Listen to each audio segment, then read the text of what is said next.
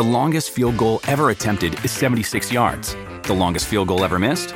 Also 76 yards. Why bring this up? Because knowing your limits matters, both when you're kicking a field goal and when you gamble. Betting more than you're comfortable with is like trying a 70 yard field goal. It probably won't go well. So set a limit when you gamble and stick to it. Want more helpful tips like this? Go to keepitfunohio.com for games, quizzes, and lots of ways to keep your gambling from getting out of hand What does motion sound like? With Kizikans free shoes, it sounds a little something like this. Experience the magic of motion. Get a free pair of socks with your first order at kizik.com/socks.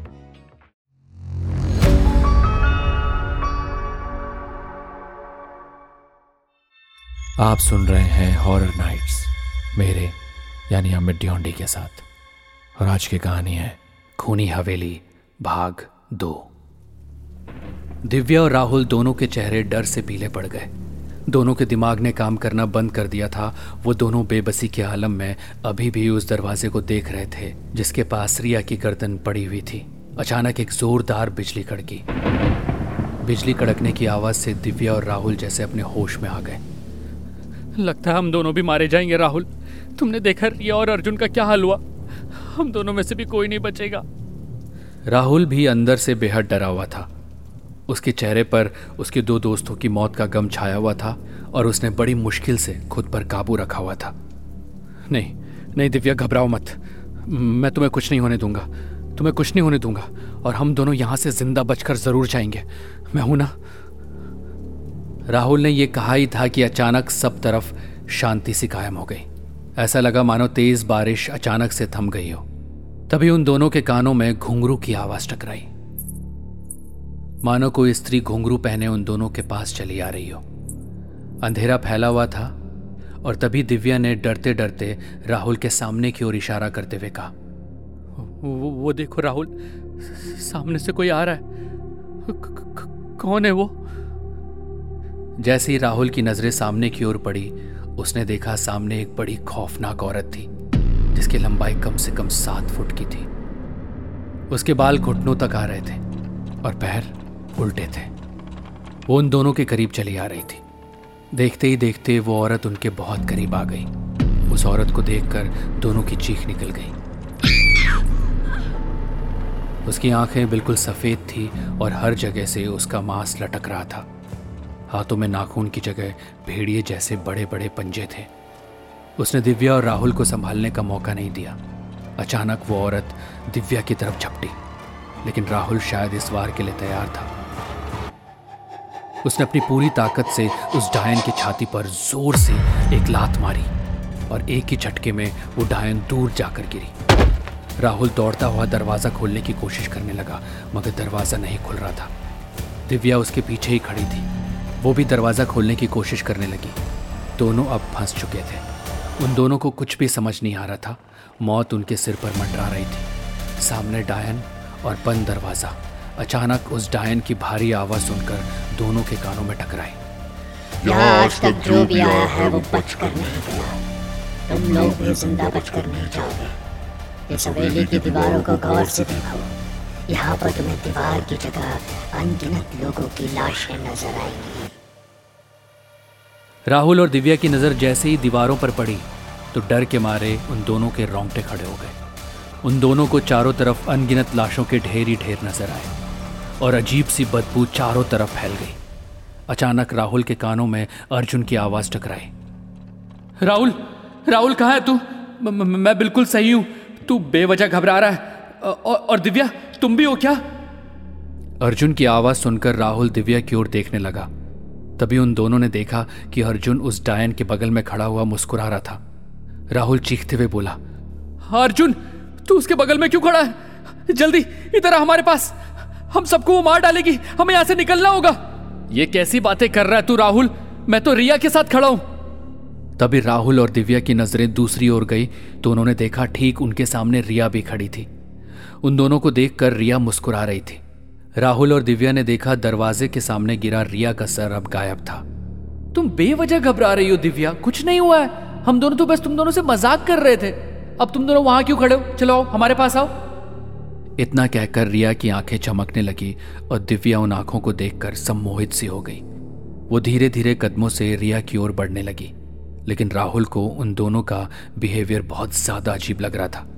क्योंकि कुछ देर पहले उन दोनों की चीखें उसने अपने कानों से सुनी थी और रिया ने उसके सामने ही दम तोड़ा था। राहुल दिव्या की ओर देखकर चीखा दिव्या वो, वो वहाँ मत जाना। मुझे लगता है ये हमारी नज़रों का धोखा है। वो अर्जुन और रिया नहीं है। वो दोनों मर चुके हैं। होश में आओ दिव्या! राहुल के इतना बोलने से दिव्या अचानक होश में आ गई। तभी उन दोनों ने देखा अर्जुन और रिया के चेहरे भयानक हो गए। और वो दोनों शैतानों के अंदाज में हंसने लगे।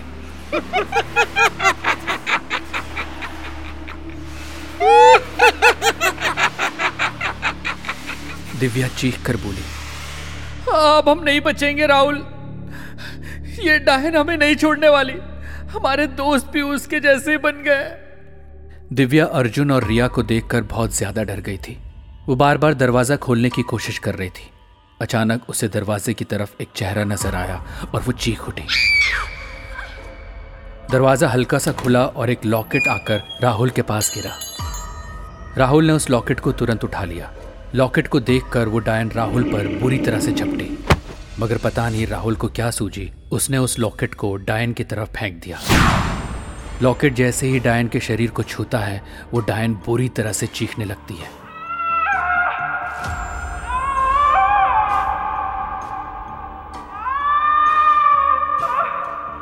चारों तरफ़ अजीब सी चीखें सुनाई देने लगती हैं और देखते ही देखते उस डायन के शरीर में आग लग जाती है। राहुल और दिव्या ने देखा डायन के साथ साथ उन दोनों के दोस्त रिया और अर्जुन भी चीख रहे थे। उनके भी शरीर में आग लग गई और देखते ही देखते सारी हवेली में चीखें गूंज उठी। ऐसा लग रहा था कि न जाने कितने लोगों को ज़िंदा जला दिया गया। शायद वो सब डायन से जुड़े हुए थे। कुछ ही देर में आग ने उन सबको जलाकर राख कर दिया और अचानक गेट खुल जाता है। राहुल और दिव्या बाहर की तरफ़ भागने लगे। राहुल बाहर निकल चुका था और दिव्या निकल ही रही थी कि तभी पीछे से उसी कटे हुए हाथ ने उसके बाल पकड़ लिए। राहुल उसको बाहर की ओर खींचने लगा, मगर अंदर से वो कटे हुए हाथ उसके बाल खींच रहे थे। तभी किसी व्यक्ति ने उसके बाल काट दिए और दिव्या बाहर आकर गिरी। दरवाज़ा बंद हो गया और दोनों उठकर चौंक कर उस व्यक्ति को देखने लगे।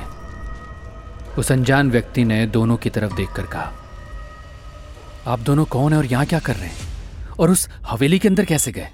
राहुल ने हाफते हुए एक ही सांस में उस व्यक्ति को पूरी की पूरी घटना बता दी। उस व्यक्ति ने राहुल की ओर देखकर कहा, मेरा नाम करण है। मैं यहीं पास के गाँव में रहता हूँ। कुछ देर पहले जब मैं यहाँ से गुजर रहा था तो मैंने कुछ चीखें सुनी।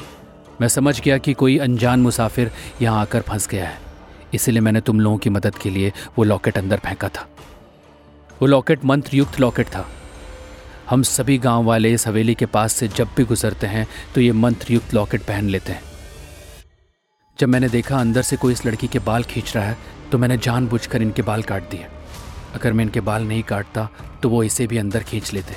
और तुम ज़िंदा वापस नहीं आती। दरअसल यह हवेली भूता है और कई सालों से बंद पड़ी है। क्या मतलब? उसके बाद करण ने राहुल और दिव्या को जो बताया उसे सुनकर उन दोनों के रोंगटे खड़े हो गए। करण ने उन दोनों को बताया कि बरसों पहले इस हवेली का मालिक बलबीर नाम का व्यक्ति था। कहते हैं उसके बड़े बेटे की बहू रागिनी एक शैतान की पुजारिन थी। वो जादू टोना किया करती थी। जादू टोने के लिए मशहूर रागिनी ने न जाने कितने मासूम लोगों की बलि ली थी। और ये भी कहते हैं कि एक रात रागिनी के अंदर किसी शैतानी साय ने प्रवेश कर लिया था और उस दिन रागिनी ने अपने पूरे परिवार की हत्या कर दी थी। मगर कुछ समय बाद रागिनी की भी रहस्यमय हालत में मौत हो गई और आज भी वो डायन बनकर इस हवेली में रहती है। यहाँ पर आने वाले लोगों को अंदर बुलाकर मार डालती है। यहाँ कोई नहीं आता और अगर कोई अनजान व्यक्ति आता भी है तो वो उस डायन की बलि चढ़ जाता है। मरने वाले भी रागिनी के साथ रहने लगते हैं और वो भी उसी के जैसे बन जाते हैं। करण ने कहा कि वो दोनों खुशनसीब हैं कि वो ज़िंदा बच गए। लेकिन जब मैंने तुम्हारा दिया हुआ लॉकेट उस डायन की ओर फेंका तो वो जलकर राख हो गई थी। इसका मतलब सब कुछ खत्म हो गया ना? ऐसा नहीं है, क्योंकि ये कई बार हो चुका है। कुछ देर बाद सब कुछ वैसा का वैसा ही हो जाता है। वो डायन फिर से ज़िंदा हो जाती है। मगर मुझे अफसोस है कि तुम्हारे दोनों दोस्त उस डायन की बलि चढ़ गए। अब यहाँ से चले जाओ। और वापस इस खूनी हवेली की तरफ़ कदम रखने की सोचना भी मत। तुम्हारे दोस्त कभी वापस नहीं लौटेंगे। राहुल और दिव्या आज भी अपने उन दो दोस्तों को बहुत याद करते हैं और जब भी उस घटना के बारे में सोचते हैं तो आज भी उनके बदन में सिरन दौड़ जाती है।